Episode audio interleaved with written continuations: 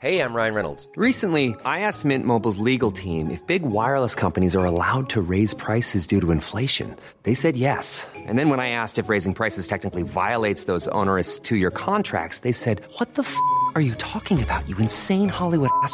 So to recap, we're cutting the price of Mint Unlimited from $30 a month to just $15 a month. Give it a try at mintmobile.com slash switch. $45 upfront for three months plus taxes and fees. Promo for new customers for limited time. Unlimited more than 40 gigabytes per month. Slows. Full terms at mintmobile.com.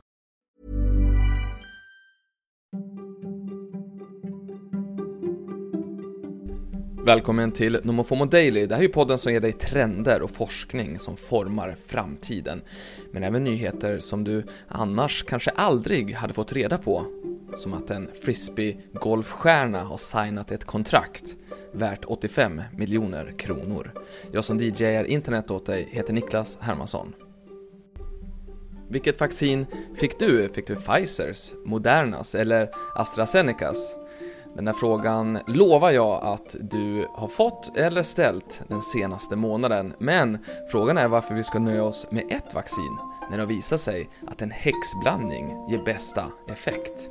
Nu rapporterar nämligen vetenskapsplattformen Nature att en ny studie från Spanien visar att det finns flera fördelar med att kombinera olika vacciner mot covid-19.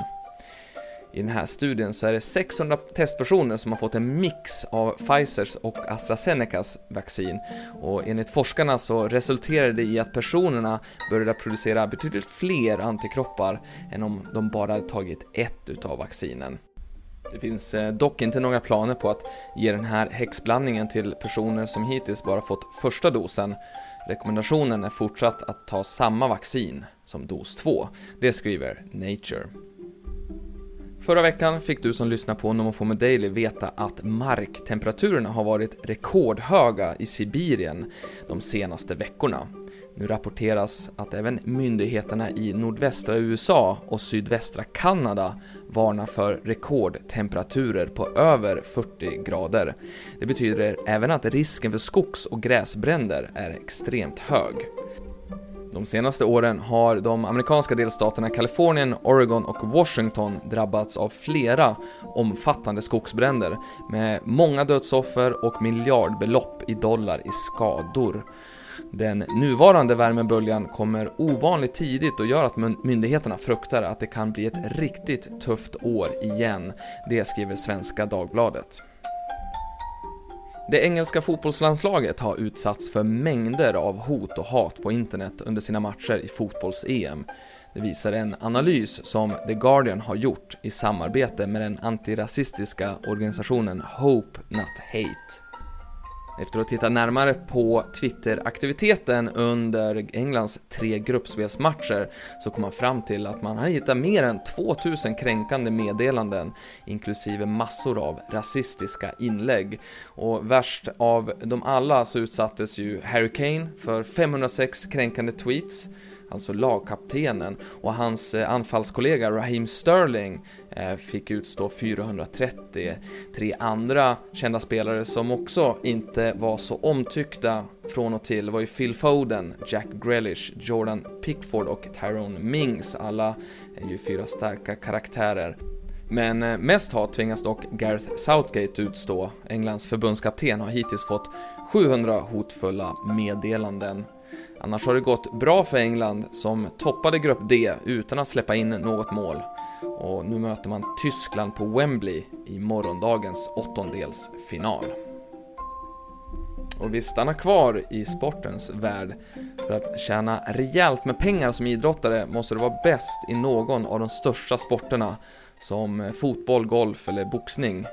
Det var ju länge sant, men nu finns det faktiskt anledning att tänka om.